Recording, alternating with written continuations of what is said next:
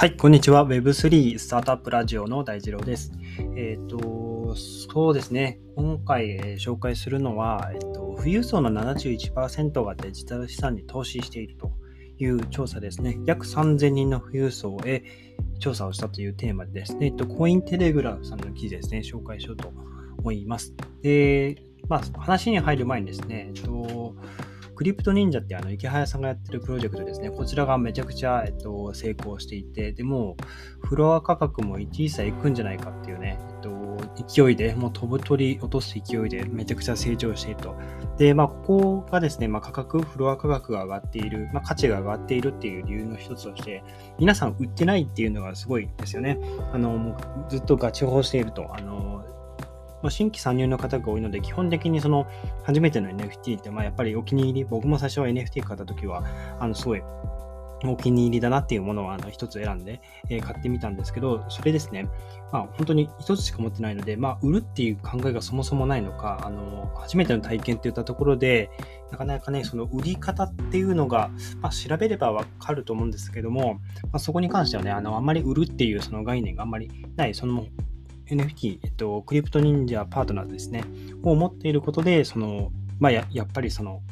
持ってみるとやっぱりこう、持ってることの、その、なんていうんですかね、達成感じゃないですけど、その優越感というか、なんか特別なこう感じがあるんですよ。お気に入りの1個ゲットしたっていうね。なんかそれがあるので、あんまり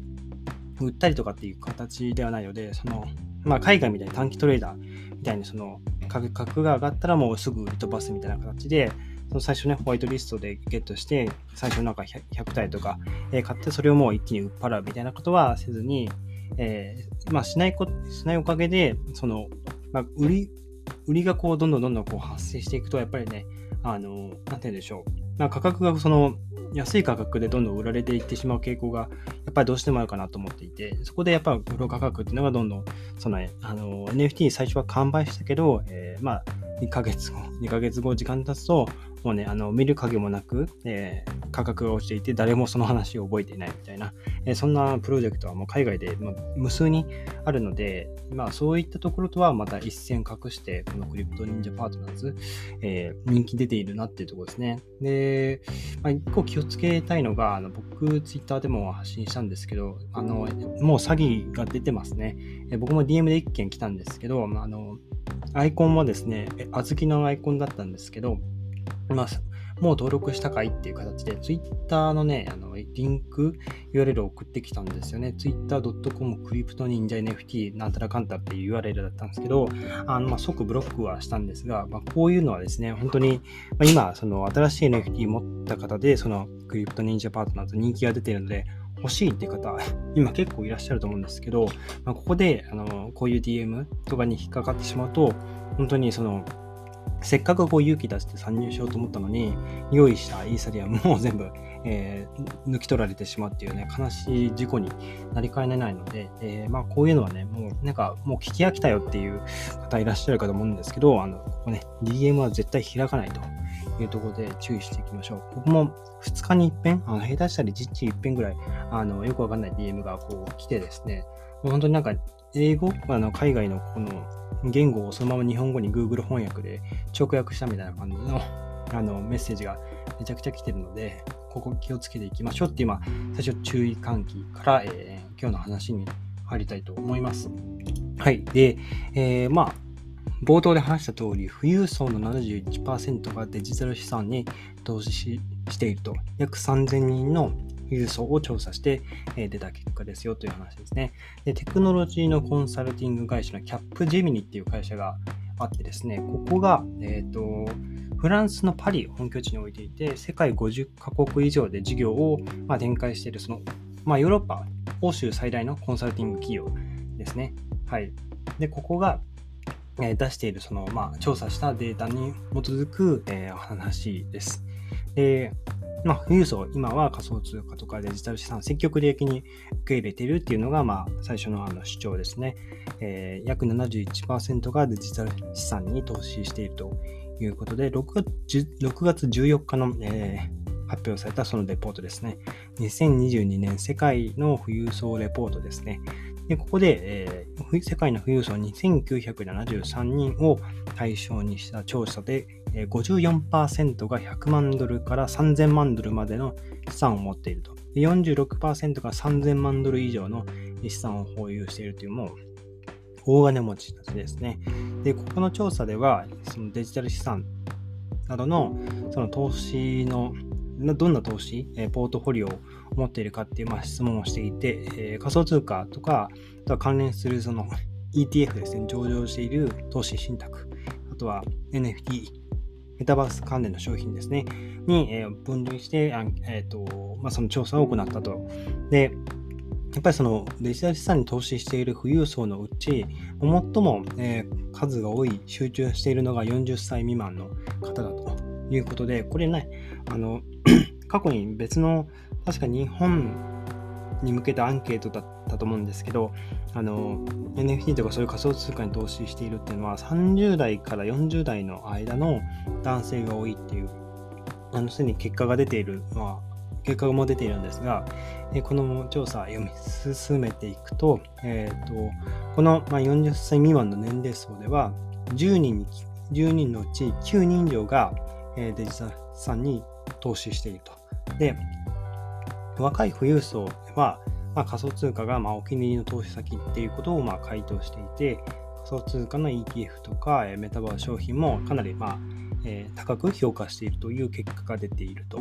ただ、あの富裕層の方たちには、その仮想通貨っていうのはそもそも、ね、いろいろそのさっき言った ETF とか、まあ、現物は すいません、ゴールドとか、まあいろいろ、まあ投資資産株普通の株式、上場株式からいろいろありますけど、ポートフォリオの大きな部分を占めているわけではないということで、大体平均すると約14%ぐらいしか、えー、仮想通貨等の、えー、デジタル資産に、えー、まあ、ポートフォリオ割合を占めていないと、14%ですね。はい、という結果は出ています。なんですが、キャップジミニとしては、まあ、これから資産資産を運用していく業界の中では、このデジタル資産への投資っていうのが、まあ、どんどん流入していくと、え考えているので、えっと、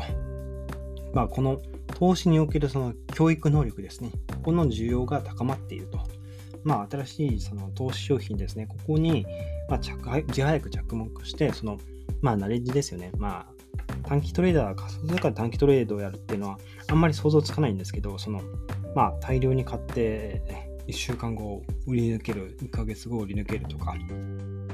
まそんな感じのことをやってるわけですよね。まあそういうことに関して、まあ勉強してもいいですけど、まあどっちかっていうとまあ、なんか基礎基本とかそっちの方を勉強した方が、あのまあそれぞれスタンスはあれあれど、僕自身はあの長期投資をしていくスタンスなので、まあビットコインとかもそうですよね。まあここからまあ10年後、20年後経つと、まあ、今より価値が100倍になるっていうね、言われたりもしますね。ペイパルの創業者のピーター・ティールさんなんかも、えー、今からビットコインは100倍に価値が上がると、えー、話していたりします。はい。なので、まあ、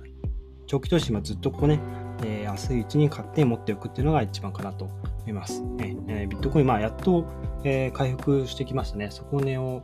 切って2万ドル切ったって話ですが、えっ、と、日本円で言うと僕が今確認しているところで、えっ、と、277万6180円。底値が240万円ぐらいですね。だったのが徐々にこう回復してきた兆しがありますね。で、まあ、ここで買うかどうかはやっぱり個人の判断ですが、高すぎても高いから買えない。低すぎても、えー、またそこから価値が落ちるんじゃないかと思って買えないと。まあ、どっちにしても買えない、買えないだと、まあ、いつになったら買えるんだっていう話ですね。まあ、ここは、まあ、各自のスタンスですね。まあ、安いうちに買っておくっていうのが、まあ、一番、まあ、ベストな、その、投資の方法ではないかなと思いますね。はい。まあ、あくまであの個人的な意見なので、まあ、投資するときは、ま自己判断でやっていきましょうと、ね、DYOR ですね。自分で、えー、調べてリサーチして、えー、話していきましょうというお話です。で、ちょっと脱線はしちゃったんですけども、えー、キャップジェミニのその、まあ、調査によると、えー、まあ、デジタル資産への投資の仕方ですね。まあ、ここは勉強していこうよっていう、あの、結構その機関投資家とか、あの、まあ、いわゆる大口の投資家も、このデジタル資産に割とそのポートフォリオをこう配分し始めているという、まあ、結果が分かっただけでも、あの世界の流れっていうのは、一つつかめたんじゃないかなと思いますね。はい。で、あとは、投資銀行のモルガン・スタンレーなんかも2021年の3月頃から富裕層の顧客向けにビットコインの投資商品を導入していって、200万ドル以上のま資産を保有する人たちだけがま投資できるようにしたりですとか、まあ、かなり限定できてはあるんですけど、まあ、かなり資産を持っている方たちに対して、そのビットコインの投資商品を、えー、まあ、案内しているというところですね。まあ、これから仮想通貨を含んだその、まあ、投資信託みたいな ETF が結構あの出てくるんじゃないかなと思いますね。日本ではまだないですが、はい、あのー、まあ、ここからね、えー、まあ、市場がどうなっていくかっていうところですね、まあ、ちゃんと見極めながら、えー、勉強していきましょうという、えー、まとめで今日は終わって終わりたいと思います。はい。で、また最近ですね、あの、まあ、まず基本の基本、基礎中の基礎ですね、まあ、ビットコインとは何かっていうところですね、まあ、仕組みから、えー、その価値、まあ、セキュリティがどうだとか、まあ、そういったところをまとめたブログを、えー、あ記事ですね、最近また投稿したので、えー、ぜひチェックしてみてください。その他、えーまあ、NFT の、まあ、買い方ですね、もう全部、えっ、ー、と、キャプチャー付きで、えー、 OpenSea で買うところから、えー、まず、その、買うための準備金ですね、イーサをゲットするところから全部、えー、キャプチャ付きで、まず、ね、あの仮想通貨の取引所で買って、そこからメタマスクに送金すると。でそこで、えー、 OpenSea に初めてたどり着いて NFT を買うと。まあ、ここまでですね、全部網羅している、えー、記事もあるので、えー、僕が書いてるブログですね、ぜひ、え、遊びに見て、遊びに来てみてくださいというところで、え今日のエピソードでですね、役に立ったらいいなと思ったら、ぜひフォローをよろしくお願いします。それでは皆さん素敵な一日をお過ごしください。また明日お会いしましょう。